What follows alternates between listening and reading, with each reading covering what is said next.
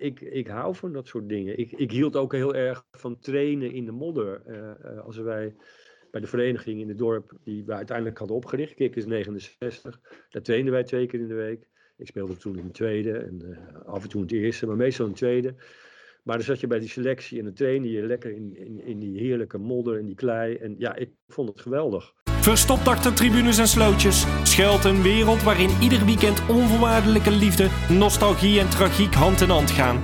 Een wereld vol grabbelende keepers, struikelende spitsen en doelpogingen over het vangnet.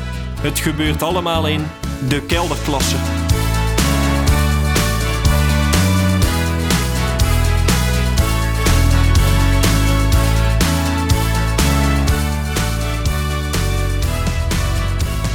Tweede aflevering van de Kelderklasse podcast zetten we onze voetbalvelden in de schijnwerpers. We praten erover met niemand minder dan meesterfotograaf Hans van der Meer, die sinds 1998 menige salontafel vult met fotoboeken vol met Kelderiaanse voetbalvelden. Daarnaast spitten we natuurlijk de regionale kranten door op zoek naar opvallend amateurvoetbalnieuws. En brengen we een ode aan, uiteraard, het voetbalveld. Welkom luisteraars en welkom Hans en co-host Leon Leconte bij de tweede Kelderklasse podcast aflevering. Nou, in september hadden we al een fijne eerste aflevering met PSV cultheld Björn van der Doelen. En daarna bleef het even stil. En de reden is, uh, is simpel. Uh, op 14 oktober voerden we dit gesprek uh, dat we vandaag voeren al in Aartswoud. Bij voetbalclub AGSV in die prachtige kantine. Maar omdat die opname van Kelderiaanse kwaliteit was, hebben we die door de pleeg gespoeld. En na een aantal pogingen om weer in Aartswoud af te spreken, hebben we besloten het digitaal te doen. Dus daar zitten we dan, Hans. Nu weten we in ieder geval dat, we het, dat het hoe dan ook een, eh, een mooi gesprek gaat worden. Ja. ja, dat was een beetje een amateur, een amateur uh, uh, hoe zeg je dat? Amateuristisch. Maar, maar dat vond ik eigenlijk wel heel mooi. Het past er allemaal bij, toch? Ja, ja. nee, ik zal jou ik, even... ik, nee, maar ik hou, ik hou wel van dingen die misgaan. Dat is, daar leren we, dat, dat typeert de mens beter dan dingen die goed gaan. Als het allemaal goed was gegaan, dan had jij nooit zo mooie, zulke mooie boeken kunnen maken, waarschijnlijk. Nou ja, precies. Daar, in wezen speelt het wel een grote rol ja, bij dat amateurvoetbal. En voordat we een mooi, uh, mooi gesprek gaan uh, voeren, Hans, uh, probeer ik jou even in het kort te introduceren. Hans van der Meer, fotograaf. Uh, World Press winnaar zelfs in 1987. En uh, maker van de mijns inziens uh, mooiste foto's van amateurvoetbalvelden. En daarnaast uh, sinds de eerste lockdown eigenlijk ook bekend van European Fields Unlocked op YouTube, waar je door heel Europa beelden schoot van het theater dat amateurvoetbal heet. Ja, maar dat hoort wel bij, bij de fotografie destijds. Hè? Veel mensen wisten dat niet of weten dat niet. Nee. Maar in die tijd dat ik in Europa ehm, fotografeerde, was ik ook aan het filmen. En mm -hmm. vaak, vaak ook in, in opdracht van, uh, van de musea die mij uitnodigden om dat te komen doen. Alleen die films die waren altijd alleen maar te zien op de tentoonstelling uh, uh, die ooit in 2006 in Boymans van start ging. en vervolgens ja, over de wereld heeft gereisd. maar ja, het is niet zo gek dat mensen niet wisten dat ik ook filmde. Nee. Uh, Hans, de vorige keer dat we ons gesprek opnamen, zaten we dus in die uh, mooie kantine van uh, AGSV in Aartswoud. kun je eens uitleggen waarom we daar toen hebben afgesproken en wat jouw band is met die club? Ja, de, de cover van, van Hollandse Velden, de voorkant. daar zie je een, een, een, jongen die een corner neemt op dat veld met op de achtergrond een boerderij, een stollenboerderij. En in precies zo'n boerderij, maar dan 500 meter aan hetzelfde weggetje naar rechts, uh, woont Jaap. En Jaap is een jongen die speelde uh, in het elftal uh, van AGSV dat ik ooit fotografeerde. En daar ben ik bevriend mee geraakt met Jaap. De man die ingooit. Ja, de man die ingooit. En hij is melkveehouder, hij heeft 80 koeien. Um, want ik heb namelijk hem twee jaar later, of ietsje later zelfs, in de aanloop naar het toernooi in België en Nederland, deed ik een commerciële opdracht voor een reclamebureau. En had ik een aantal van de jongens nodig um, voor een portret. En ik belde, ik belde Jaap, uh, hij was een van de jongens. En uh, hij zei, ja hoor, dat wil ik wel even voor je doen. Zo zijn we naar het veld gegaan. Uh, hebben we even een paar slidings gemaakt, heeft hij gemaakt. Hij heeft zich een beetje met modder inge, ingesmeerd, als het ware, op die manier. En vervolgens heb ik een portret gemaakt, wat onderdeel vormde van, van een campagne voor, voor het Algemeen Dagblad toen. En toen ik vervolgens terugging naar zijn boerderij om, om, om de foto's te laten zien. Toen was ik met, met Edith, mijn vriendin, en die, Jaap zei tegen Edith, nou, het was lammertijd. Uh, voel maar even of die lammetjes goed liggen. Doe je overal maar even aan. En dat was het begin van een periode dat als hij op vakantie ging, vroeg hij altijd of wij op de boerderij wilden passen.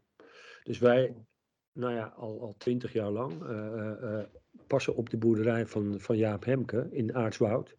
En hij is, heeft intussen een vrouw en kinderen. wij hebben twee dochters gekregen. en uh, hij gaat ook uh, op wintersport. En hij gaat in de zomerweek op vakantie. en ik heb, ja, ik heb er heel wat tijd doorgebracht op die boerderij. Terwijl hij er dan niet is. Hè. Dan is er wel op de achtergrond iemand die de boerderij als het ware ook nog een beetje overneemt. Maar wij passen op het huis, we passen op de beesten. En ondertussen, Hans, bestaat AGSV nog steeds? Ja. AGSV bestaat nog steeds, maar met moeite. Hè.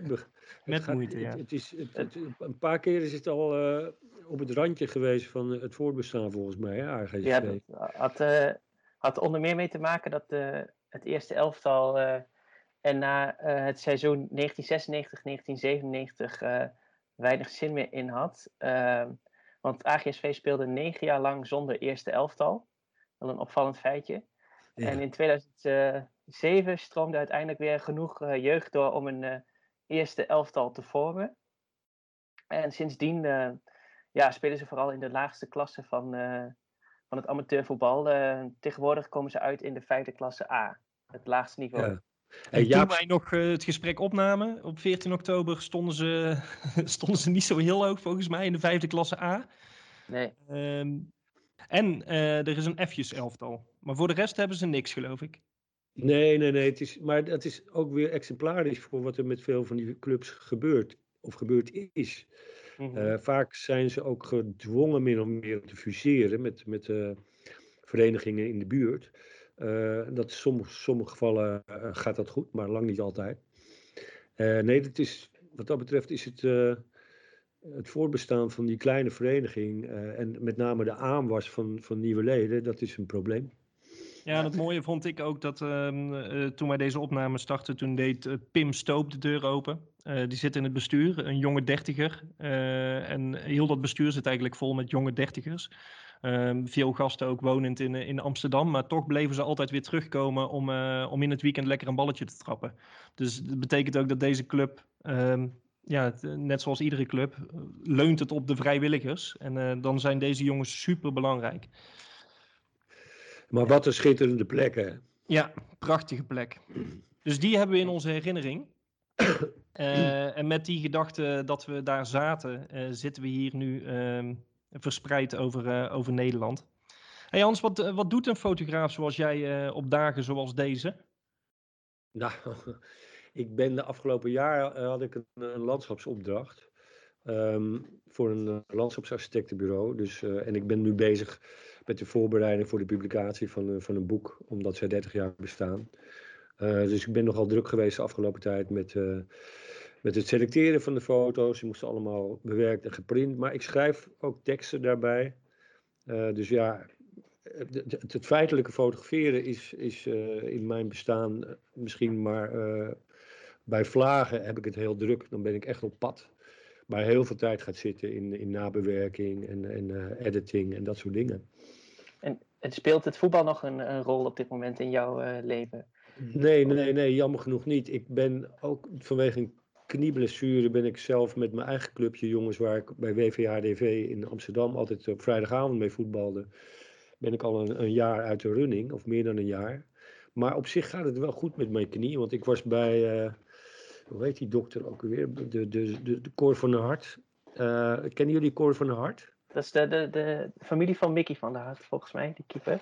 Ja, maar dan de vader van Mickey, die, die uh, uh, uh, hoe heet hij ook weer het voornaam, maar dat is een bekende kniearts.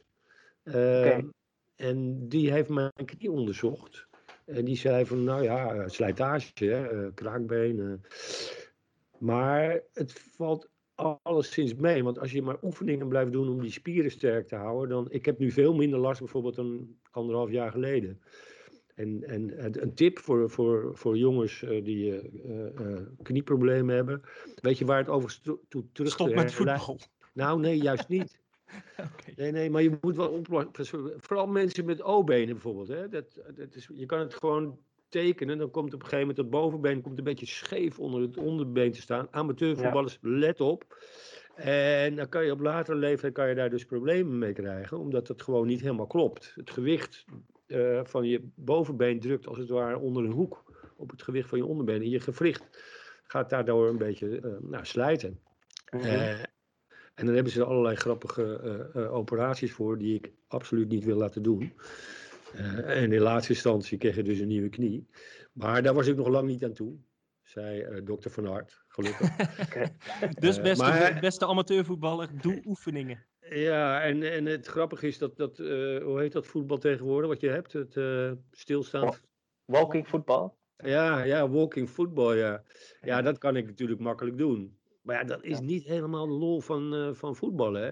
Nee. Nee, dat, de voetbal is de ruimte in rennen en niet... Uh, alhoewel, ik, ik, ben, ik was altijd wel een soort speler die uh, graag op het middenveld, bal aan de voet en met een soort van... kennen jullie nog Wilfried van Moer? Nee. Belgische, geweldige middenvelder. Ja, die, die kwam op een gegeven moment ook die middencirkel niet meer uit. Maar die bleef tot op zijn veertigste, meen ik, voetballen. Hè. En die deed eigenlijk niet zoveel. Maar hij was nog een beetje vergelijkbaar met uh, bij Juventus, die nog niet zo lang geleden gestopt is, die nu trainer Ja, wat een ja. fantastische voetballer. Ja. He, en dat hey, waar is die, uh, ik ga even interroperen uh, Hans, waar, waar is die liefde voor amateurvoetbal voor jou begonnen? In Nijmuiden, in het dorp waar ik geboren ben. Bij, daar, daar, hadden wij nog geen voetbalclub. Maar ik, ik was geloof ik 14, toen werd er eentje opgericht. Want daarvoor speelde ik één dorp verderop, in Oude Wetering, bij de Weteringse Boys.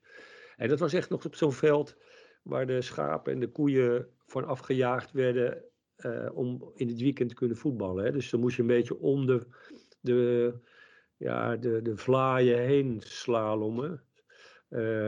in mijn pupillentijd. Um, Was jij goed in?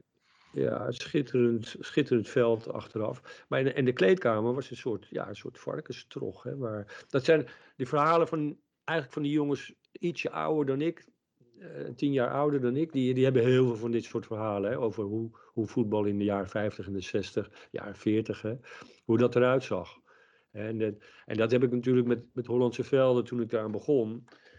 In 1995, 96 ben ik dat een beetje ook gaan, gaan onderzoeken. Want ik ben natuurlijk ook een, een ja, soort halve antropoloog, socioloog, documentair denkend iemand. Uh, dus ook de ligging van die velden. Dat is heel grappig. Op een gegeven moment krijg je in de jaren 60 krijg je nieuwbouwwijkjes met sportparkjes. Gaat de gemeente zich ermee bemoeien. Maar in die periode daarvoor, kijk, heel veel voetbalclubs zijn eigenlijk opgericht vlak na de oorlog. Uh, vandaar ook heel vaak oranje. Uh, in de kleuren van, van, van de, van de vereniging. Maar de plekken waar die, waar die velden terechtkwamen, dat was letterlijk zoals het ook bij ons in Leimuiden gebeurde. Namelijk, je vroeg aan een boer. Uh, er kwamen gewoon wat mensen bij elkaar in een café die zin hadden om te voetballen. Die gingen een vereniging oprichten. En zo deden ze dat ook met ijsverenigingen, hè, met schaatsverenigingen. En dan moest er natuurlijk een locatie gevonden worden. Nou, dan ging je naar een plaatselijke boer en dan vroeg je of je daar twee doelen neer mocht zetten. En als, eh, als die boer dat goed vond, dan, uh, dan, werd er, uh, ja, dan werden er in het weekend wat lijnen opgezet. En dan was er nog een soort keetje waar je je om kon kleden. en dat was het voetbalveld.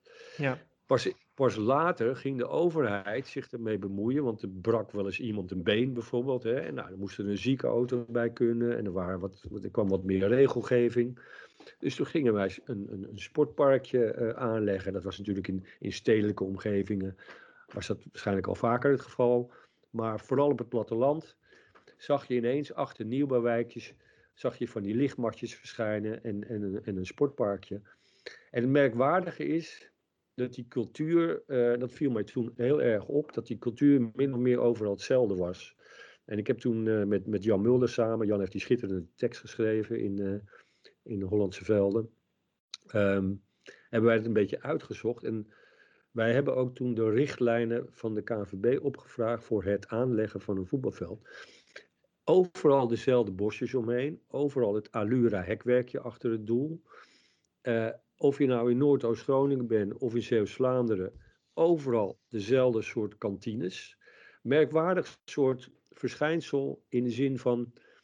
Uh, als je dat vergelijkt met die periode daarvoor, waarin de mens eigenlijk veel meer zelf vorm gaf en een kantinetje in elkaar timmerde, eigenlijk zoals bij Aardswoud. Hè. Dan zie je gewoon, Mhm. Ja. dat is, je ziet heel duidelijk dat dat geen gemeentelijk sportpark is.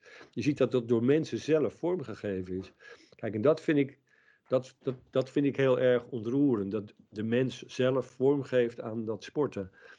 Eh, ik heb op een gegeven moment ook ontdekt natuurlijk dat in België, je gaat, je gaat 100 meter de grens over en daar zie je een totaal andere manier van omgaan met de entourage van het voetbalveld. Dus dan heb je ineens van die betonnen platen met een beetje mos erop. Maar dan is het ook wel weer in heel België, is het, is het ineens dat. Dus een merkwaardig verschijnsel dat wij een soort consensus hebben over hoe een voetbalveld eruit hoort te zien.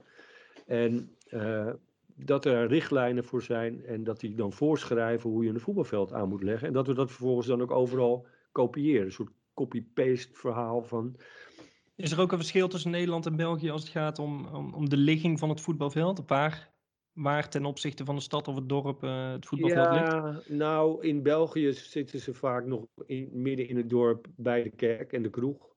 Uh, maar dat zal ondertussen ook wel niet meer zo zijn. Um, in Nederland heb je natuurlijk op een gegeven moment ook mensen gehad die zich ergerden aan de geluiden van voetbalvelden. Dus die velden die werden letterlijk steeds verder, ja, als het ware, de, de bebouwing uit, uit raakten. En de kantines, de kantines liggen toch in België ook vaak achter het doel? Ja, die hebben merkwaardig genoeg zitten, zit je inderdaad in de kantine zit je tegen de rug van de keeper aan te kijken. Waardoor het, het zicht op het spel uh, nou niet bepaald ideaal is. Nee, in Nederland zijn, staan ze vaak aan een lange zijde op de een of andere manier. Of in een hoek. Hè, maar, en er, er Nee. zijn wel... Sorry Leon. En, en als je de, de velden van toen met nu vergelijkt, zeg maar, bestaat er nog steeds zo'n consensus over hoe die uh, velden, hoe die sportparken worden ingericht? Of, of is daar nou ja, nu, nu, nu, verandering zichtbaar? Nou, er is wel weer een soort verandering zichtbaar. Want er worden nu weer uh, moderne nieuwbewijken uh, met, met sportvelden als het ware in ontworpen. Omdat mensen in de gaten hebben dat zo'n voetbalclub een sociale functie heeft in een wijk. En ja. dus er wordt nu weer anders over gedacht dan pak een bij 30, 40 jaar geleden. En gelukkig maar. Um, Mhm.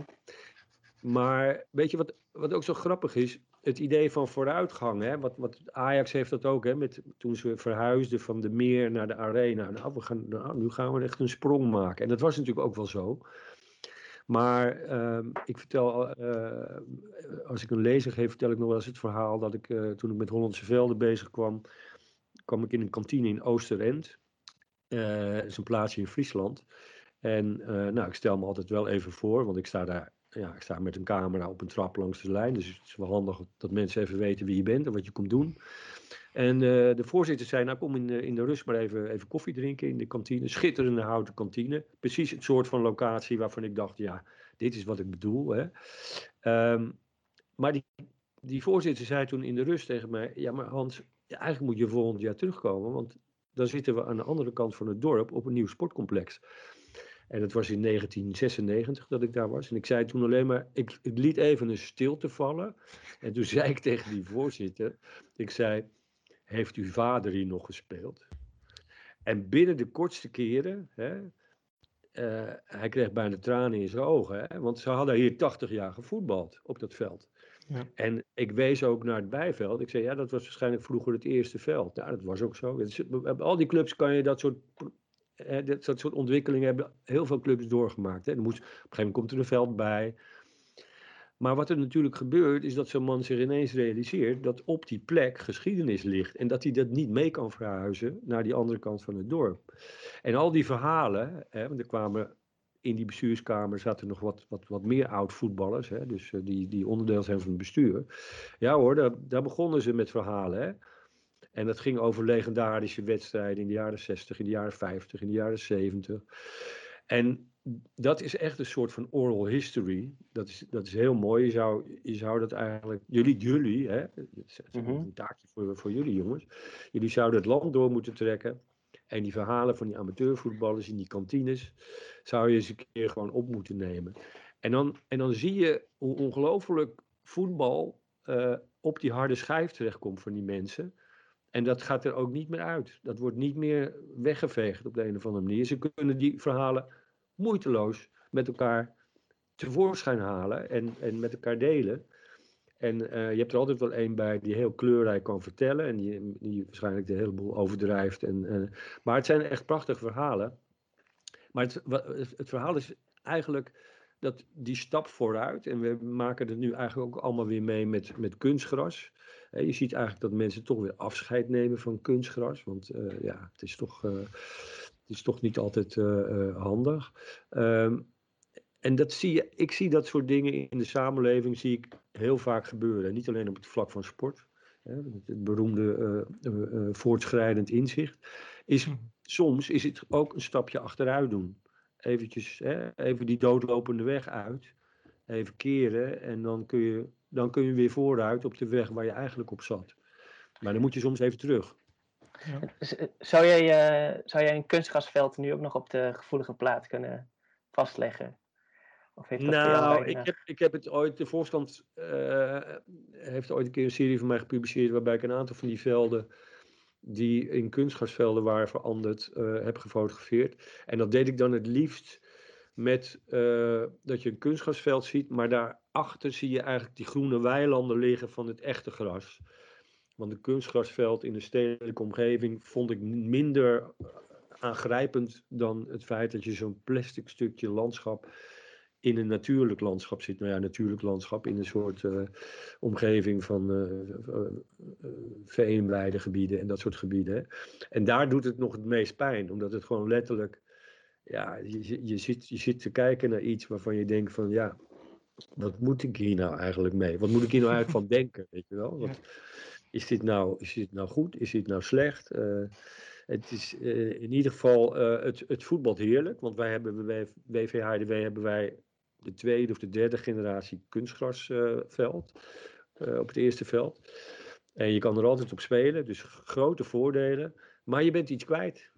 Mm -hmm. het, is, het is het verniel wat je kwijt bent van de CD. Ik weet het niet, je bent iets kwijt. Ja, kun je dat, dat, omschrijven? In, uh, is, wat ben je precies kwijt? Nou ja, alleen al het feit dat toeval bij, bij, zeker bij amateurvoetbal, hè, dus een slecht veld met een hobbelig veld, een, een, een verrot veld met plassen, daar speelde toeval altijd een, een schitterende rol.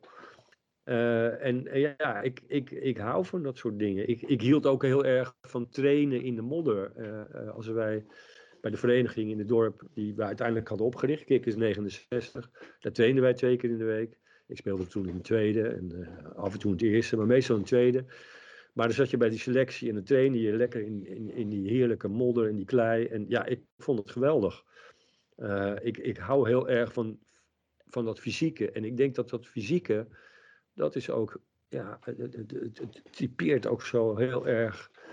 Bij spreken, die, die klei waar je uit geboren bent, die omgeving waar je vandaan komt. Uh, die dan ook onderdeel is van, van dat verrotte veld. Uh, dat geeft allemaal een soort tactiliteit aan, aan wat je aan het doen bent.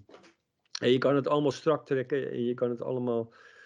Hè, als, je, als je aan het biljarten bent, wil je ook niet op een, op een, niet verwarmd biljart spelen. Weet je wel, ik, ik snap dat allemaal wel. Je wil de omstandigheden. Uh, maar juist bij amateurvoetbal is, is, die, is dat, die kant is eigenlijk geweldig. Weet je wel? Dat, je, dat er ook nog een element meedoet wat, niet, wat je niet onder controle hebt.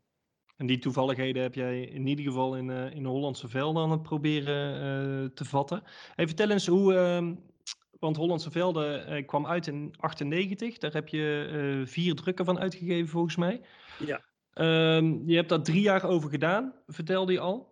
Ja, hoe, ja. hoe ben je terechtgekomen bij dit project? Dus hoe heb je daar naartoe gewerkt? Wat heb je daarvoor allemaal al nou, uh, kijk, ik gedaan had, waardoor je op dit idee kwam? Ja, ik, ik, ik was in, in uh, voetbal als onderwerp was ik al uh, in 1983 al probeerde ik daar al iets mee. Ik herinner mij dat ik toen al met Jan Mulder, die ik toen pas kende, naar België ben gegaan. Om de derde klasse te fotograferen. Dat zit ook in mijn archief. Maar ik kwam daar toen niet uit fotografisch gezien. Nou, hoe ken je Jan Mulder? Nou, ik heb Jan, die had een column in de Volkskrant. Uh, uh, over sport op maandag, iedere maandag. En ik had, ik had instinctief wel het idee dat ik hem een keer iets wilde laten zien. Om, ja, dat heeft gewoon te maken. Jan schreef ook heel, schrijft of schreef, maar schrijft nog steeds natuurlijk. Mhm. Heel beeldend, heel visueel. dus ik, had, ik, ik heb hem een keer opgebeld en toen heb ik een keer afgesproken in, in het Stedelijk Museum in Amsterdam. Uh, en daar zijn allerlei andere dingen weer uit voortgekomen. We zijn ja, onder andere naar België gegaan om, uh, om die derde klasse te fotograferen. Maar ik kwam er fotografisch gezien lang niet zo goed uit als twaalf jaar later. Maar we hebben wel in 1988 samen het boek Interland gemaakt. En dat is eigenlijk een belangrijke stap. Uh, ik werd op een gegeven moment door Rob Molenkamp van het Spaarnerstrategie in Haarlem gebeld. En die zei, je moet even komen en dan laat ik je iets zien en dat waren foto's van het Nederlands elftal. En die zaten in van die pergamijnen zakjes in, in het archief. Hm. In de vanaf de periode 1911. Um, ehm, en dat was het archief van het blad Het Leven. Dat is een soort voorloper van de panorama en de katholieke illustratie. En dat waren echt schitterende voetbalfoto's. En eh, in dat archief ontdekte ik dat fotografen voor het tijdperk van de televisieregistratie ook op de tribune zaten. Met hun speed graphic camera's, met, met uh, best wel uh, professionele grote apparatuur. Omdat mensen ook behoefte hadden aan een overzicht. En waarom hadden ze nou behoefte aan een overzicht? Als er in Holland-België werd gespeeld op, op, op zondag, dan konden mensen in het Polygoonjournaal pas op woensdag zien hoe dat doelpunt tot stand was gekomen. Um, maar de, de kranten uh, vroegen dan aan een fotograaf of hij ook op de tribune wilde gaan zitten. En dan zag je een, een overzichtsbeeld van een heel strafschopgebied. Waarbij ook de, de bal een soort uh, route aflegde die met stippellijntjes erin was getekend. Vlak voor of vlak nadat het doelpunt was gevallen. En toen ik dat zag, viel bij mij het kwartje. Ondertussen gaat je telefoon, uh, Hans? Ja, mijn telefoon gaat. ben je toch een druk man? Ah, ja, alles gaat door, hè, jongens. Zo is het. Het leven gaat gewoon door. Het leven gaat gewoon door. um, maar en, en, en die, die beelden van, uh, die maakten mij ook duidelijk. Want we zaten in de kranten zaten we te kijken naar uh, twee spelers en een bal en een onscherpe achtergrond. En, en Janne en ik, wij ergerden ons dood aan wat je, die geweldige combinatie van fotografie en voetbal. Dat die als het ware was vastgelopen in een soort van uh, met een telelens twee spelers fotograferen die in een duel zijn om de bal, terwijl je iedere referentie aan waar zich dat op het veld bijvoorbeeld afspeelt kwijt bent. Nou zit daar een heel verhaal in. Ik, heb daar, ik heb dat, ben dat natuurlijk gaan uitzoeken waarom dat zo is gegaan. Nou, op een gegeven moment krijg je. Er zijn een aantal toevalligheden die daar een rol in spelen. Een van die toevalligheden is, is de uitvinding van de teledance. De, de, de, de wedstrijden worden s'avonds gespeeld met kunstlicht, maar vooral de televisie komt erbij. En het betaald voetbal doet ze intreden. En die combinatie die leidt er eigenlijk toe dat er geld verdiend gaat worden door van spelers sterren te maken. Nou, hoe maak je nou van een speler een ster? Door hem op de cover van een blad te zetten, groot afgebeeld. En zo werd er, toen werd er dus vanaf die tijd ook door de fotografen geld verdiend aan het betaalde voetbal. En die spelers moesten letterlijk als het ware worden opgetild, worden geïsoleerd, uit die context worden gehaald van dat spel, om ze groot op de curve van een blad te kunnen zetten. En die, die cultus van, net als wat met filmsterren gebeurt, hè, dus een soort, soort cultus van, van heldenverering, daar hoort een bepaalde beeldtaal bij. En die beeldtaal is natuurlijk niet een schaakbord met pionnetjes en stukken waar je van bovenaf opkijkt. En waar je wel, als het ware, heel veel lol aan kunt beleven, omdat je precies ziet waar iedereen stond en wat er gebeurde. En wat wel heel veel vertelt over de essentie van voetbal, namelijk ruimte. Hè, bij voetbal is waarstaande spelers is, is heel belangrijk. Maar dat laat je dus allemaal weg door met een telelens in te zoomen op twee spelers en een bal. En nou, Jan en ik die hadden zoiets van, toen wij in dat archief, want ik, ik, uh, ik heb Jan toen opgebeld, we zijn samen naar Haarlem gereden. We zijn, we zijn een paar weken in dat archief, uh, uh, hebben we een schitterende selectie gemaakt. Uiteindelijk hebben we daar een boek van gemaakt, dat heet Interland. Het is in 1988 verschenen. En daarin zie je dat die fotografie voor die periode, voor die, hè, dus de bestrijkte periode 1911-1955. En dan zie je op een gegeven moment in dat archief zie je dat heel goed gebeuren. Je ziet, je ziet die fotografie echt een kantelpunt beleven op het moment dat betaald voetbal zijn intrede doet. En, en spelers en het spel op een andere manier benaderd worden. Visueel op een andere manier benaderd worden. Grappig genoeg krijg je dan rond 2000 bij de BBC beginnen ze ineens voetbalanalyses te doen. Wat doen ze dan? Ze gaan het beeld bevriezen. Ze gaan dus eigenlijk doen wat die fotografen al deden, die op de tribune zaten, voordat die uh, uh, telelensenfotografie als het ware hun intrede doet. En dan gaan ze uh, met, met lijntjes en cirkeltjes en pijltjes, hè, tot op de dag van vandaag, gaan ze animaties maken en bevriezen ze het beeld om eventjes te zeggen van kijk, hij staat daar en kijk, zie je die ruimte daar? Nou, wat er nou op, op dat moment gebeurt, dat is iets wat ik in 1995 bij, bij Ajax op het dak van de meer uh, zelf even ben gaan proberen. Ik, ik, uh, ik belde David End. Uh, en, en, David kende mijn boek goed. En ik, ik, kon op het dak van de meer, mocht ik, mocht ik gaan staan om een overzicht te maken. En ik heb daar een foto gemaakt. Je kreeg een pasje om op het dak te gaan zitten. Ja, ja ik kreeg gewoon. ja, en later ook in de arena, via David, kon ik gelukkig overal terecht. Hoefde ik niet op het veld te zitten. Maar ik heb daar toen een beeld gemaakt van bovenaf van Ajax. Uh, het Ajax wat uh, dat jaar de Europa Cup had gewonnen. Uh, en je ziet Jari Liedman aan de bal. Je ziet eigenlijk het hele veld bijna. En het was een uitwedstrijd van de FC Groningen. Die speelde in En nu al jaloers, Hans. Ja, ik zal, je dat, ik zal je dat beeld een keer laten. Ik zal je het je sturen. En dan zie je Jari Liedman aan de bal. Je ziet Patrick Kluivert. Je ziet Vinnie George. Maar wat je ziet is de essentie van het kijken naar voetbal. Dat is namelijk, ziet de speler in balbezit, ziet hij wel wat wij zien. Ja. En dat is zo meesterlijk aan die kijksport voetbal. En dat is wat ik in mijn fotografie, waar ik handig gebruik van maak, zeg maar. Omdat de essentie van het hele gedoe is kijken. Als je, als je met voetballers op het veld staat, dan is het ook, hé, hey, kijk dan, zie je dat er niet, sukkel? Hè? Het gaat alleen maar daarover. Ja? Maar wat betekent dat nou bij voetbal? Dat betekent dat als je aan de bal bent, dat je je bewust bent van of die speler daar die ruimte in aan het lopen is, of jij dat wel Ja. ziet. Ja. En het grappige is dat als jij op de tribune zit, als je naar het beeld kijkt, zit jij als het ware je te, te verplaatsen in, de, in die speler die in balbezit is. Ziet hij nou wat ik zie? Want er, er vertrekt daar iemand op rechts, uit zijn rug. Weet hij nou dat die speler daar, weet je, en dat soort momenten tuimelen bij voetbal voortdurend over elkaar heen.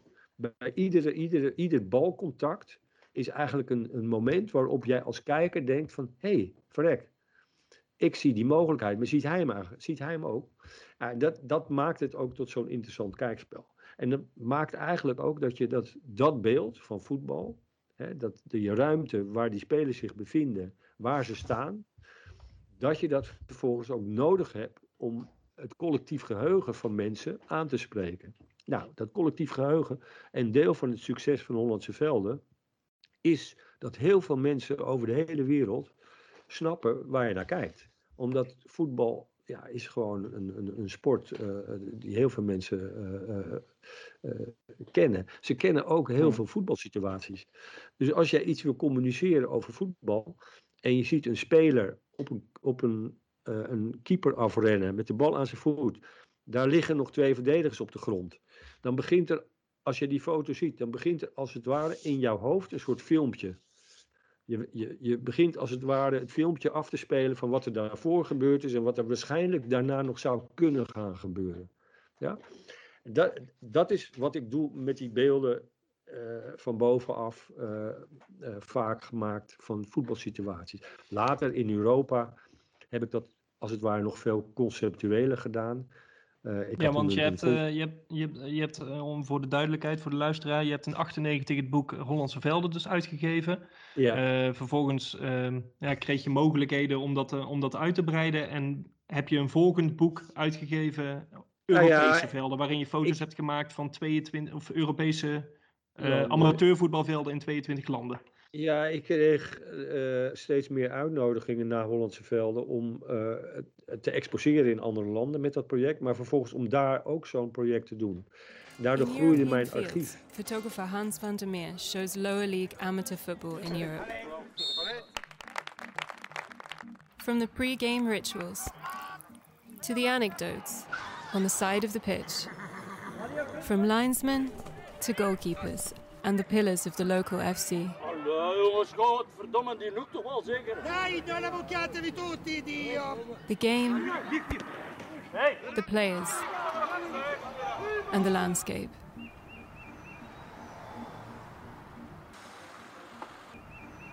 Eh, en ik werd ook benaderd door uitgeverijen of ik daar niet een boek van wilde maken.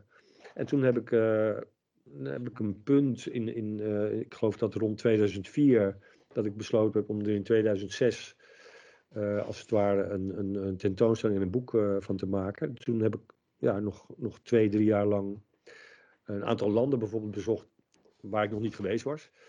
Zoals? Nou, ik ben bijvoorbeeld naar Finland gegaan, wat grappig is dat, dat er helemaal niet in mijn boek terecht gekomen is, die, die trip die ik naar Finland gemaakt heb. Een van de redenen is dat, dat de sportparkencultuur daar ook heel erg verbonden is met, uh, met de college, zoals je dat in Amerika ook hebt, met, uh, met de universiteit, met de school. Dus je vindt eigenlijk heel weinig voetbalvelden die niet sportparkachtig met een atletiekbaan eromheen zijn aangelegd.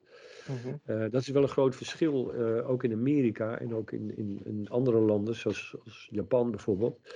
Uh, daar is voetbal heel vaak onderdeel van, van, de, van de opleiding van de scholen. En de, velden waar gespeeld wordt, die, die liggen ook op die, op die complexen, op die universiteitscomplexen of op die scholencomplexen. Hoe kom je daarachter, Hans? Hoe kom je erachter of een, een voetbalveld, nou ja, dat is makkelijk te googlen natuurlijk in Finland. Uh, maar hoe zoek jij een nou, in die tijd, geschikt voetbalveld? Ik heb in die tijd heel veel gebruik gemaakt voor, voor dat internet als het ware en voor dat Street View en dat soort dingen allemaal uh, uh, toegankelijk waren. Van kaarten 1 op 25.000. Maar ook door gewoon mensen op te bellen. En vaak met lokale. Als ik een opdracht deed voor een museum, bijvoorbeeld in Engeland of in Portugal, in Italië, dan, dan uh, had ik meestal iemand van de lokale voetbalbond die ik benaderde. Legde ik het project uit. En dan gingen wij door de week gingen wij langs al die velden om te kijken of er plekken waren waarbij de achtergrond, want dat is, dat is vervolgens het, andere verhaal. Hè. Dat heb ik bij Hollandse Velden heb ik dat uitgeprobeerd waarbij bij die Europese serie was, was dat eigenlijk een, een geworden. Ik moest een, een, een blik hebben op de, op de omgeving achter het veld. Die iets vertelde, die iets beschreef uh, uh, over de, de lokale situatie daar. En ik tekende ook letterlijk contracten met die musea voor een tentoonstelling. Uh, en dan moest ik bijvoorbeeld 20 of 16 werken leveren, hè, dus voor een, een, zaal vullen in een museum. Uh, en dan dacht ik van nou oké, dan doen we een aantal, bijvoorbeeld in Portugal werkte ik in, in Porto en omgeving. Nou, dan zoeken we een aantal velden die in de stad liggen, een aantal velden die in de, een, een dorpachtige omgeving, maar ook aan zee, ook met een industrieachtige omgeving. Zodat je een gevarieerd beeld krijgt, wat, wat ik eigenlijk bij Hollandse velden ook gedaan heb. Hè. Ik ging nadenken over maar waar liggen die velden nou eigenlijk in Nederland? Nou, je hebt velden in de duinen, je hebt velden uh, aan een rivierdijk, je hebt velden in de polder, je hebt velden in de stad. Ik maakte op die manier een, een typologische reeks, zeg maar, van waar, waar voetbalvelden ook nog eens een keer een blik konden geven op de omgeving. Daarbij had ik uiteraard helemaal niets aan wat ze in Duitsland zo schitterend uh, uh, uitdrukken, het woord eingegrund. Um, en dan kom ik weer terug op dat verhaal van die bosjes en die, en wat die betekent, richtlijnen. Wat betekent eingegrund? Ja, eingegrund betekent dus dat, dat het, uh, het veld, zeg maar, met groen eromheen, dat er geen enkele blik meer is op de omgeving. Namelijk, je ziet alleen maar diezelfde bosjes. Dus als je, als je op het veld bent, dan is je, je connectie met het landschap eromheen is verdwenen, doordat er een bepaald soort groen omheen staat. En dat was in Nederland natuurlijk ook steeds meer het geval. Hè, de, door wat ik al eerder vertelde over hoe die velden werden aangelegd. Maar ik, uh, ook in Nederland, in, in, met Hollandse velden, uh, deed ik dat vaak door gewoon aan jongens te vragen: van jongens, weten jullie nog een veld?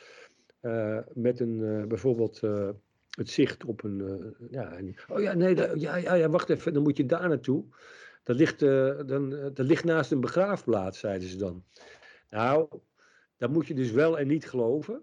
Hè, want ik, moest, ik leerde dan op een gegeven moment dat ik zei: Wacht eens even, jongens. Je staat op het veld, je ziet het doel.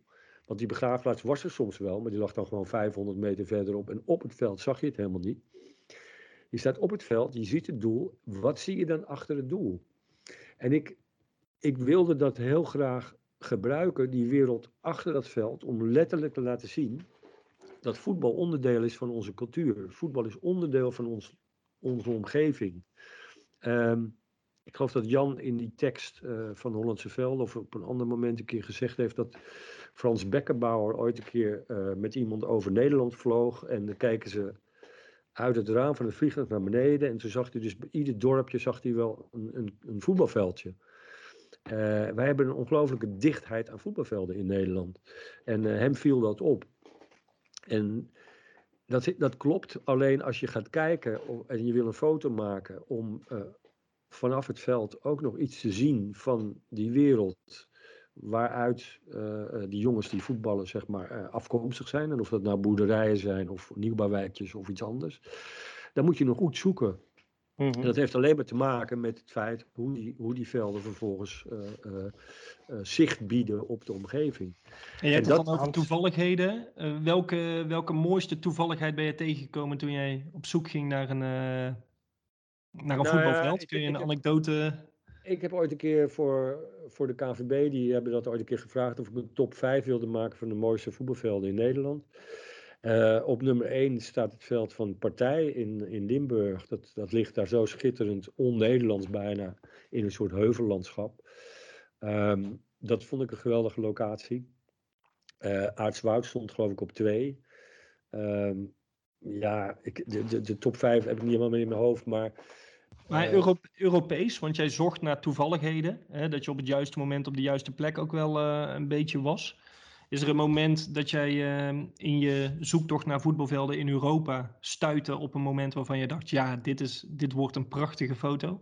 Nou, weet je, het, is wel de helft van het verhaal. Hè? Ik heb bijvoorbeeld heel erg mijn best gedaan om uh, een voetbalveld te vinden in Marseille, wat, wat een soort blik bood op de Middellandse Zee. En dan kom je eigenlijk ook een beetje op um, waar dat hele project nou eigenlijk over ging. Dat was ook mijn ideeën over fotografie. Uh, als je de, de, de cover van Hollandse Velden ziet, dan zie je een stollenboerderij. Nou, en wat ik eigenlijk, uh, wat heel lastig is als je bijvoorbeeld uh, de, je liefde wil verklaren aan hoe mooi je de dingen vindt, dan kun je bij wijze van spreken niet een ondergaande, zon fotograferen. Je kunt ook niet de Middellandse Zee als onderwerp fotograferen, want het wordt een cliché. Maar als je de Middellandse Zee toevallig achter een voetbalveld ziet, of als je een boerderij toevallig achter een achter een doel ziet verschijnen, dan krijgt het eigenlijk het soort van onverdachte schoonheid die ook in je eigen leven een rol speelt. Namelijk, je kijkt niet naar die wereld, die is er op het tweede plan. En ik was, ja. altijd, ik was altijd bezig om, om, om, laten we zeggen, fotografie is heel erg de aantonende wijs. Fotografen hebben heel erg de neiging om, te, om een, een, een kadertje ergens omheen te zetten. En te, en te zeggen van, kijk, kijk hier eens naar. En ik was altijd wel bezig om ruimte te vinden in mijn fotografie. Om mensen als het ware en passant iets anders te laten zien. En, en, en, en dus die hele zoektocht naar die voetbalvelden, dat was vooral ook bedoeld om die toevallige blik op die omgeving, eh, om dat het eigenlijke onderwerp misschien wel te laten zijn. En, en welke voetballen, zeg maar, welke Europese amateurvoetbal is jou het meest bijgebleven? Als, als, uh, als persoon, bedoel... als karakter. Als je inzoomt op de amateurvoetbalvelden, welke persoon is je het meeste bijgebleven? Heb je het nou over spelers of heb je het ja. over de velden? Zeg maar, waarin verschilt bijvoorbeeld de Engelse amateurvoetballer ah, ten opzichte ja, van, de, ja, van de Nederlander? Nee, We zoomen even in, Hans. Nee, dat is heel grappig. Dat zit vooral in mijn filmpjes. Dat zit, die, die uitvergroting van die, van die verschillende culturen, dat zit vooral in de films die je gemaakt hebt. Die film in Italië zie je bijvoorbeeld de jongens allemaal heel erg veel gebaren maken. Die heb ik dan ook op een bepaald moment achter elkaar gemonteerd. In Portugal zijn het inderdaad enorme aanstellers. En dat kun je ook zien, uh, met, een, met een bijzonder lage pijngrens. Maar dat heeft ook wel weer iets, iets grappigs. Uh, in Portugal hebben ze ook als regel uh, ja, dat ambulances heel snel in beeld verschijnen bij, bij de voetbal. Het zit ook in mijn filmpje. Maar in Engeland heb je het omgekeerde. Uh, er zit in, in de film die ik in Engeland gemaakt heb, zit, zit zo'n scène waar een jongen totaal groggy. Uh, uh, en dat je denkt van ja, die moet eigenlijk echt niet, niet doorvoetballen. Um, maar hij wil wel doorvoetballen. En dan gaat er dus iemand anders voor hem staan. Die steekt twee vingers omhoog. En eh, ziet, ziet hij dit wel. Dus de Engelse voetballer gaat gewoon Ja, dat is een beetje. Monty Python heeft in een van die films zo'n scène waar de, de, de, armen worden eraf gehakt, de benen worden eraf gehakt, maar die gozer wil wel doorvechten, weet je wel. Dus Ja. je, hebt een, je hebt een gebroken been, maar je, voet, je wil wel doorvoetballen. En welk land heeft de grootste aanstellers? Ja, Portugal. Maar dat is natuurlijk, maar dat is natuurlijk een, een, een, een, overdrijving. Hè? Dat is natuurlijk geen generalisatie. In Frankrijk kunnen ze ontzettend eh, eh, eh, eh, praten ze heel veel tegen elkaar in het veld. Zijn heel erg bezig met discussies. En eh, dat, dat, dat soort verschillen vielen mij wel op. Eh, en dat heb ik, daar heb ik ook wel gebruik van gemaakt in die filmpjes. Maar eh, ja, goed, in Nederland wordt ontzettend veel, in Duitsland, in Nederland wordt ontzettend veel gevloekt in het veld. Meer dan in andere landen. In, in Engeland is de scheidsrechter veel meer een autoriteit dan in Nederland. Dus daar merk je toch wel een soort verschil in, in ja, wat ze waarschijnlijk gewend zijn eh, te zeggen tegen hun ouders en in de opvoeding en weet ik het allemaal. Ja, die, die theatrale kant eh, die je net omschrijft van eh, de gebaartjes en het gevloek en eh, het aanstellen, dat, dat spreekt jou ook. het- Ja, een- weet je wat er het meest aanspreekt. eh. Nou, weet je wat het is? Kijk, voetbal heeft een enorm. Dat is een klok, jongens, die jullie nu horen. Dat is Mooi. een klok die naast mij hangt en, en er ko- er komen dierengeluiden uit. Er heel leuk iets voor, maar ja, eh, mijn, mijn kinderen zijn eh, dol op die klok. Dan hoeven we zelf de geluidsfragmenten er niet in te verwerken, Hans. Dus eh, bedankt. Nee, weet je wat er nou gebeurt met dat voetballen? Dat is echt heel grappig. Ehm, het is een spel. Kijk, Huizinga heeft de Homo Ludens geschreven. Dat is een vrij bekend boek in de jaren 30 v- verschenen, meen ik. En ehm, daarin legt hij heel goed uit wat, er, wat, ja, wat, wat de functie is van het spelen. En ook eh, bij sport heb je, heb je hebt een kampgedeelte, een strijdgedeelte, een wedstrijd. Maar je hebt, het is ook een spel. En wat zie je nou gebeuren, en dat zie je bij amateurvoetballers helemaal goed. Op het moment dat jij in een kleedkamer zit en je doet een korte broek aan en je trekt een shirt aan en je wandelt naar dat terrein, dan wandel je eigenlijk een soort ander soort realiteit binnen, namelijk je gaat een spelletje doen. En dat spelletje, vergelijk het maar met hoe kinderen spelen met elkaar. Als je daar, eh, daar laat je je gaan. Je voelt je namelijk veilig binnen die regels van het spel. En dat is een soort van veiligheid die ertoe leidt dat mensen een andere kant van zichzelf laten zien. Dat ze, dat ze zich op een andere manier gedragen dan in de normale maatschappij. Nou zie je dat heel erg bij de blessures. Ik heb in, in, eh, in Amsterdam eh, bij een voetbalveld hier bij Arsenal voor een kunstproject heb ik op de reclameborden geblesseerde spelers neerge, ja, eh, neergelegd als het ware om het veld. Hè. En je ziet al die spelers in die rare houdingen liggen op het veld. Maar je hebt nooit de neiging om 112 te bellen. Wat je wel zou doen als ze op straat zo erbij zouden liggen. Want iedereen begrijpt dat het theater is. Iedereen begrijpt dat als iemand er zo bij ligt. Hè, dat, het, dat het een soort uitdrukking is van een overdreven uitdrukking. Ten opzichte van wat je zou doen in, in, eh, als je niet op het voetbalveld zou. zou. Nou, en dat wordt, naar mijn idee, wordt, dat, wordt die kant heel erg onderschat. Uh, dus in die hele discussie over hoe wij ons uh, gedragen in, in de sport, daar zit natuurlijk een, een, een kant aan uh, waarin wij ons laten meeslepen. Nou zit daar ook wel een gevaarlijk kantje aan. Als je de documentaire ziet over, over Maradona, um, dan is, vind ik vooral bij de fans, bij de supporters, bij de mensen die Maradona vereren, uh, ja, dan wordt het echt heel erg link bijna voor mijn gevoel. Omdat die mensen laten zich zo meeslepen in, in die theatrale kant hè, van het voetbal.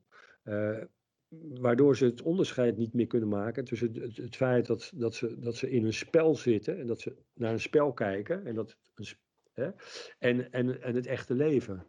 En dan, en dan gaan die dingen ineens door elkaar lopen en dan zie je, ja, je ziet op een meestelijke manier zie je in die film uh, Maradona bij wijze van spreken bezwijken onder die verering. Ja. Uh, en, maar dat is eigenlijk, als je dat even vertaalt naar wat er op een amateurveld gebeurt. Uh, er staan ouders langs de lijn, die, die laten zich ook meeslepen, hè? Die, die, die gaan dingen roepen. Maar ook, ook jijzelf, ik ook, als je, als je binnen die lijnen bent, dan voel je eigenlijk dat je, dat je deelneemt aan iets Eh, en dat je een andere kant van jezelf blijkbaar eh, kunt laten zien. Eh, en waar zit hem dat nou in? Naar mijn idee zit hem dat in het feit dat, dat je je veilig voelt om dat te doen. Ik vergelijk het wel eens met, met SM. Als, als mensen seksspelletjes doen, dan kan dat eigenlijk alleen maar, dan kunnen ze dat doen, omdat ze met elkaar hebben afgesproken dat ze elkaar geen pijn doen. Ze, ze, ze voelen gewoon dat als je die regels afspreekt, dat je, ze voelen zich veilig binnen die regels. Als je daar van een afstand naar kijkt, als je daar van de buitenkant naar kijkt, dan denk je, wat, wat is het idioot. Hè, maar eh, eh, dat, natuurlijk is dat, dat is waar, maar, maar je snapt het veel beter als je er zo naar kijkt. Je snapt het Ik veel noteer beter. het even. Hè? Kelderklasse Ja. is hetzelfde als SM. Ja. Nee, nee, nee, Hans van der nee, ja, de kelderklasse niet zozeer, maar de, de spelvorm die mensen met elkaar afspreken, hè, waarin dingen gebeuren die niet gebeuren in het, in, het, in het normale sociale verkeer, die is in zekere zin vergelijkbaar. En ik gebruik expres een overdreven vergelijking. Ja, precies. Maar goed- hoe oorspronkelijker de mensen, hoe, eh, hoe groter die, eh, die, eh, die overdrevenheid misschien is, toch? Of overdrijving. Eh, dat weet ik niet of dat te maken heeft met oorspronkelijkheid. Eh, je hebt bijvoorbeeld in Japan, heb je, misschien heeft het wel te maken met de verhouding eh, hoe je met je prefrontale cortex overdag de hele boel loopt te onderdrukken. En hoe je dan uiteindelijk in de situatie op het voetbalveld op zaterdag dat allemaal lekker eventjes laat gaan. Ja, ik, dat, Ja. dat zegt. eh, in Japan heb je zo'n zo'n cultuur van, van die strip en die graphics, en, waarin ja, mensen een pendant zien van, van eh, het, het, het, het, eh, onderdrukte eh, individuele in zo'n samenleving. Je kan er van alles bij halen. Hè? Je kan er een soort, Mhm. ik, ik ga daar niet al te veel op, op psychologiseren, maar het is wel heel duidelijk dat wat je ziet gebeuren ook als kinderen aan het spelen zijn. en wanneer ze de grenzen overgaan en wanneer er vals gespeeld wordt, et cetera, et cetera. Dat zie je ook terug op voetbalvelden. Maar heb je niet het gevoel dat er ehm, ehm, meer oorspronkelijkheid is op platteland wat betreft eh typetjes? Want jij fotografeert Wel. natuurlijk. eh, Kijk, als je kijkt naar jouw films van eh, European Fields Unlocked die op YouTube te vinden zijn, ehm, volg je ook Ja. eh, meer typetjes dan de normale voetballer zoals je ze op tv ziet. Nou, ik heb ook een hele, heel groot archief van portretten die ik na de wedstrijd maakte. En dat heeft inderdaad mee te maken dat je, als je, als je zeker op het platteland, je komt mensen tegen die niet a priori eh, typische voetballers zijn. Eh, en, en Crouch, die op een gegeven moment bij Liverpool speelde, is, is een prachtig voorbeeld. Maar ik vond Willem van Hanegem ook altijd een atypische voetballer. En ik heb het, ik heb het boek ooit wel eens aan Willem laten zien. Eh, en toen achter in mijn boek staan 16 van die portretten. En, en eh, Willem zei tegen mij, nou, je maakt mij niet wijs dat het goede voetballers zijn. En toch, ik zei wel toen tegen hem, maar dat kan je pas zien als, ze, als er een bal naar ze toe rolt en ze een bewijs spreken hem een trap geven. Aan die foto's kun je dat niet zien. Alleen hun, hun eh, verschijningsvorm, hun, hun gestalte, eh, ja, dat zijn nou niet bepaald typische. eh, maar ik, dat vind ik juist het mooie van het amateurvoetbal. Dat je daar mensen in ziet sporten.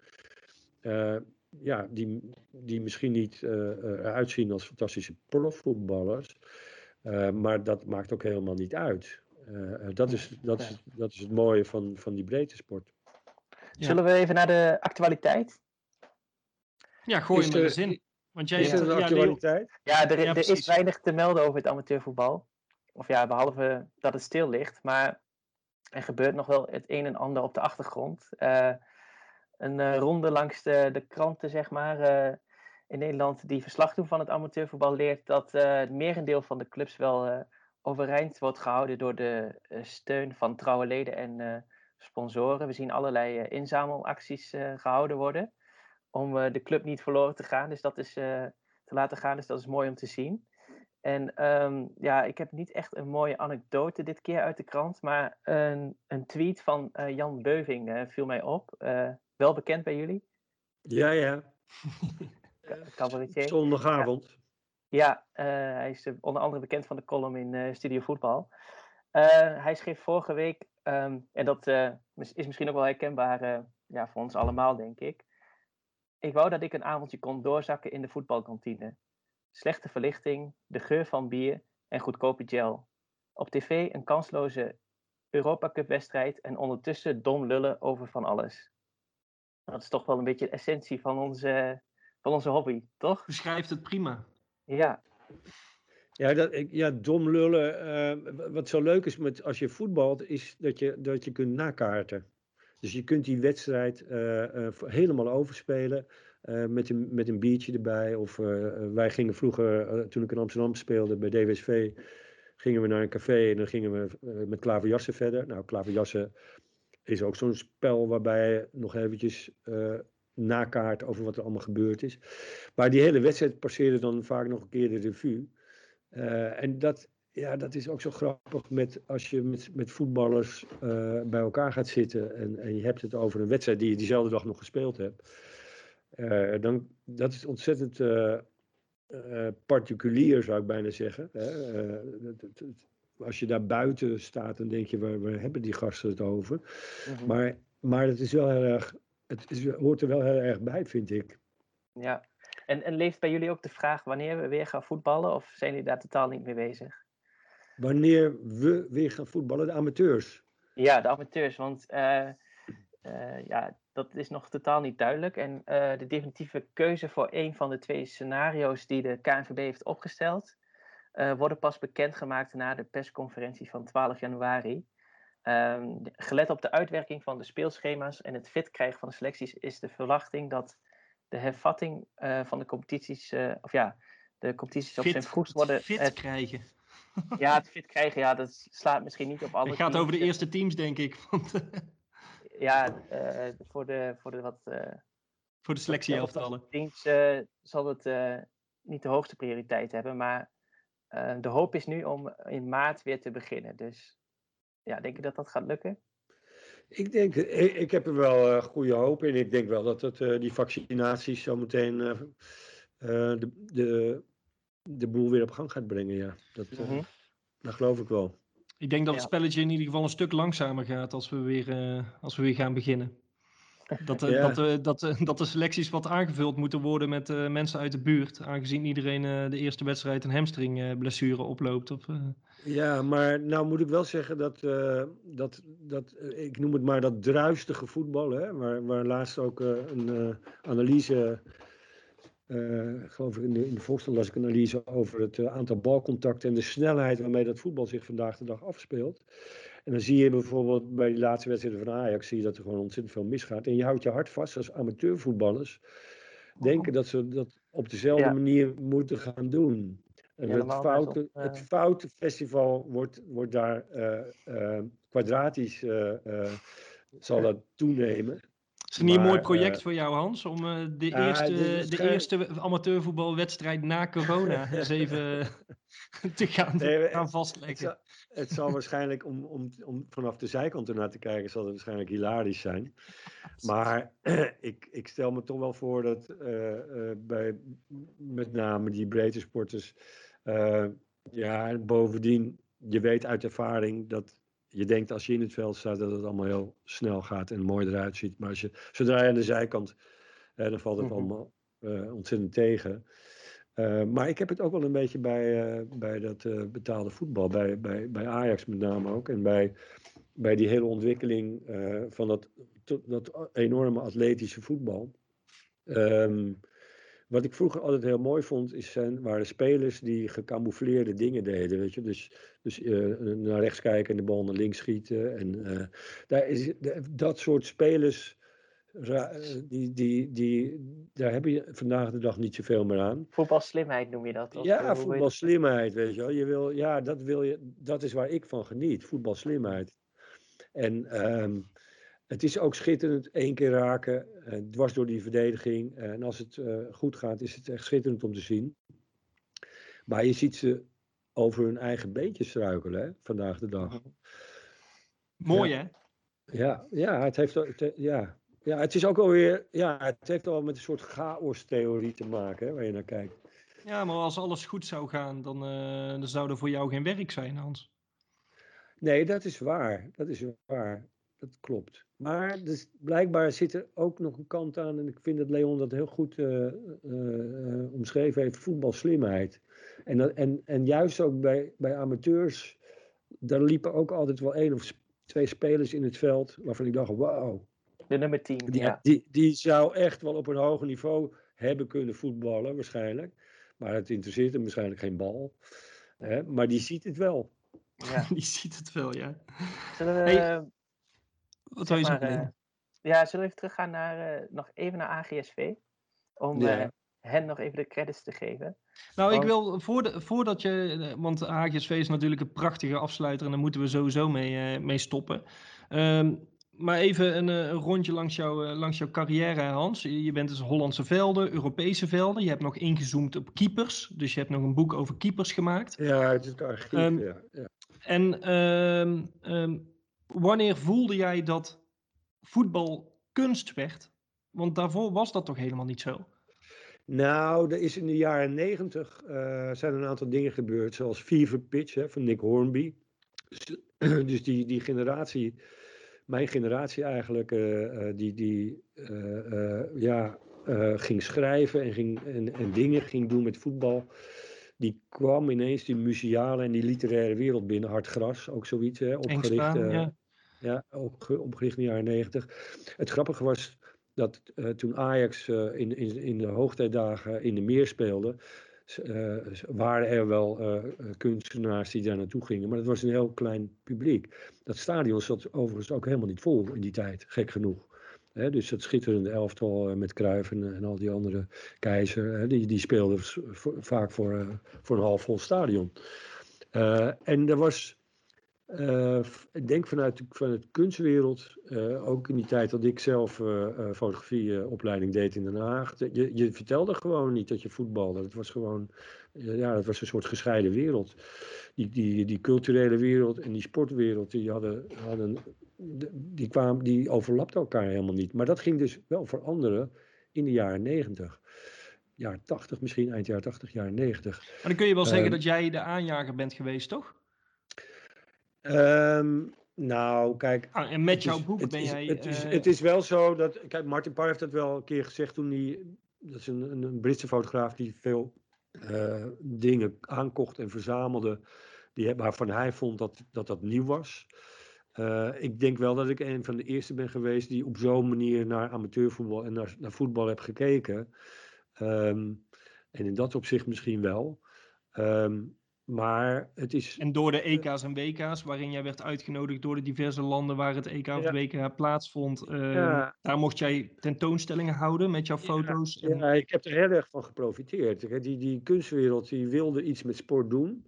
Maar die, die zocht natuurlijk naar een manier dat het ook binnen die museale context kon functioneren. Dus toen mijn werk werd aangekocht door het Stedelijk Museum. En later ook die tentoonstellingen in, in, eh, in, in het buitenland. Eh, ja, dat was, toen merkte ik wel dat er echt iets, iets veranderd was. En komt waarschijnlijk ook omdat de museale wereld en de kunstwereld zich ook meer rekenschap ging geven van het feit dat, eh, dat het belangrijk was dat ze zich gingen verhouden tot, tot maatschappelijk relevante thema- thema's. Ja, en je kunt moeilijk ontkennen dat voetbal niet een, eh, dat is een maatschappelijk relevant fenomeen natuurlijk. ook dus een ze daar commerciële iets mee- van de musea. Ja, nou, een, een commerciële voor een deel misschien, maar eh, het, het, veel musea worden natuurlijk toch door, door het stedelijk museum, eh, het zijn, het zijn overheid, halve overheidsinstanties vaak. Hè? Dus ja, dat dat, dat ergens een, eh, op een logische manier terug te vinden is in wat je in die musea... Die discussie heb je nu natuurlijk weer, hè, met Black Lives Matters en al dat soort ontwikkelingen. Hè? We moeten, Ja. Je moet voortdurend kijken eh, hoe je reflecteert op wat er om je heen gebeurt. Ja. En die, die mooie verhouding tussen kunst en voetbal, die heb je fantastisch vormgegeven in jouw, eh, in jouw boeken. En zo zijn wij, Leon en ik, eh, hebben het mogen aanschouwen bij AGSV, hoe mooi het eigenlijk is. We, we zijn over het veld Ja. gaan rondlopen, hebben de stolpboerderij van, van ingooier Jaap gezien, waar jij nog ieder jaar op vakantie gaat. Nee, die is van En Jan zodoende- Nets. Die, die, boerderij is van, die boerderij is niet van Jaap, die ligt 500 meter naar rechts. Die, maar die eh, achterop, eh, achter, achter in beeld is van Jan Nes. Ah, Oké. dat is de andere- stolpboerderij van Jan Nes, die op de cover staat van, eh, van Hollandse Juist. Velden. Maar zo kun je eigenlijk zeggen dat, eh, dat ja, AGSV jou behoorlijk veel heeft gebracht. Zeker. Ik heb twee jaar geleden een, een, een, een boek gemaakt over de veranderende wereld van de Nederlandse koe. Het moet anders, over de ontwikkeling in de melkveehouderij. En dat had ik nooit kunnen doen als ik niet ooit een keer op een dag toevallig in Aartswoud een voetbalveld had gezien. Uh, waarvan ik dacht van, hé, hey, uh, dit is wel een heel mooie locatie om iets mee te gaan doen. Dat en andersom ja. heb jij ook veel teruggegeven aan AGSV? Ja, nou ja, kijk, er zijn, doordat ik daar geweest ben, zijn er vervolgens bij de club heel veel dingen gebeurd. Ja, dat klopt. Commercials, films. Ja. Pindakaasreclames. Ja. De ja, beroemde de pindakaasreclame, ja. Uit, met, uh, met Pieter. Wees nou nog een klutje! Uit 2010. Niet meer aan, Pieter. Gaan we heel even naar luisteren. die bal aan, het is een moeder niet. Maakt niet uit, Pieter. Goed zo, jongens. Houd hem tegen. En nou weer. Pietertje, kom maar. Zet hem op. Pietertje! Jammer!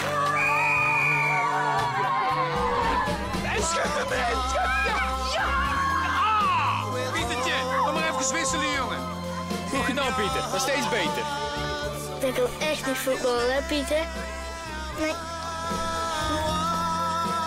En daarnaast, uh, volgens mij een kortfilm van Peter Heerschop die daar is opgenomen. Een ANWB-reclame die, uh, die daar is opgenomen. En jij bent ook gevraagd uh, door de, de eerste makers van de, de, de eerste All-Stars.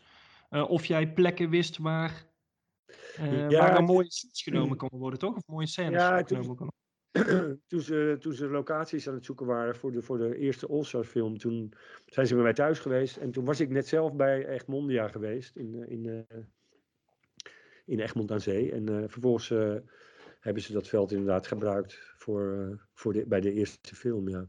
Ook een prachtige locatie. Veld in de. Ja, ze hebben jou niet gevraagd voor de tweede uh, serie die, uh, die, op, die dit jaar is uitgekomen. Nee, maar... Um, dat, dat is te zien. Nee, nee, maar dat veld in Durgedam, dat, dat zat ook wel in mijn boek. Dat, de, waar, ze, waar ze heel veel latere afleveringen hebben gedraaid, dus van DRC. Um, dat staat ook al in mijn boek. Die kantine is overigens ooit afgebrand, die, die wel in mijn boek staat. Um, ja, nee, je bedoelt dat ze nu met de nieuwe generatie uh, 25 jaar later opnieuw aan het draaien zijn. Hoe vind ja. je die? Nou, ik vond de af, ik heb geloof ik één of twee afleveringen gezien. en ik, op de een of andere manier ik, vond ik het een beetje tegenvallen, maar dat, dat, dat, ik weet niet goed waarom dat nou in zat. Het kan ook aan mij liggen, hè, maar... Uh... Nou, hoe bekijk jij zoiets? Kijk, je vergelijkt het natuurlijk met de eerste film of de eerste afleveringen. Waar, waarin valt zoiets dan tegen? Ja, nou, misschien meer met de geforceerde manier, naar mijn idee, waarop bepaalde issues voorbij komen in zo'n zo'n zo'n film. Weet je, als je dat, als, wat je er als het ware in wil stoppen. Terwijl. Um, en speelt en het landschap daarin nog een rol?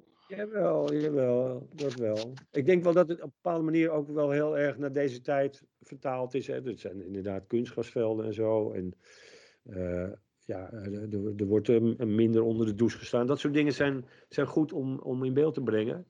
Maar dat zegt meer iets over mij hoor. Dat ik, ben, ik ben toch meer een observator. Uh, en zij zijn scenario's aan het uitwerken. En, uh, en daardoor stoppen ze allemaal dingen in zo'n scenario. Um, en dat werkte bij die, bij die eerste uh, film 25 jaar geleden. Um, ja, werkte dat fantastisch. Ook weer omdat het niet eerder gebeurd was. Snap je? Dus dat, dan krijg je toch een beetje dat effect van. Ja, je gaat toch iets vergelijken met iets wat, wat, wat al eens een keer eerder gedaan is. Ja. Uh, maar, maar ja, ver, voor de rest prima, joh. Ik bedoel. Ja. Ze moeten het lekker doen. Ja, ja waarom niet? Hey Hans, we hebben jou, jouw carrière natuurlijk een beetje mooi doorgenomen. Je hebt het voetbalveld fantastisch uh, in, in beeld gebracht. Uh, voor de mensen die zich uh, helemaal kapot vervelen, is er sinds de eerste lockdown, ehm, ja, zijn er ook fantastische films die jij, daar hebben we het nog niet eens uitgebreid over gehad.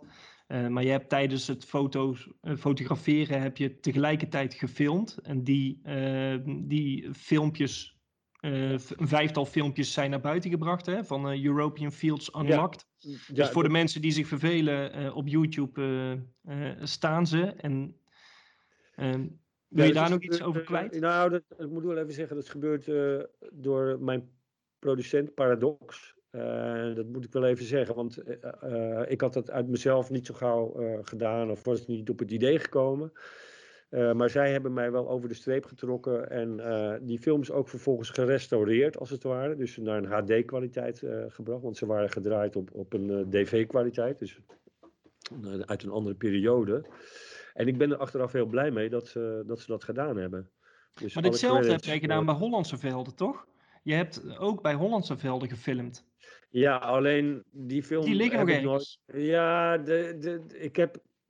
En dat was de aanleiding, waar, waren eigenlijk die verhalen waar ik het over had. Ik wilde die verhalen opnemen die die mannen vertelden eh, over die rare voetbalmomenten. En ja, toen ben ik, eh, eh, toen ik pas begon met, met filmen, toen ben ik ook in, in Jisp onder andere en op een aantal andere plekken gaan filmen.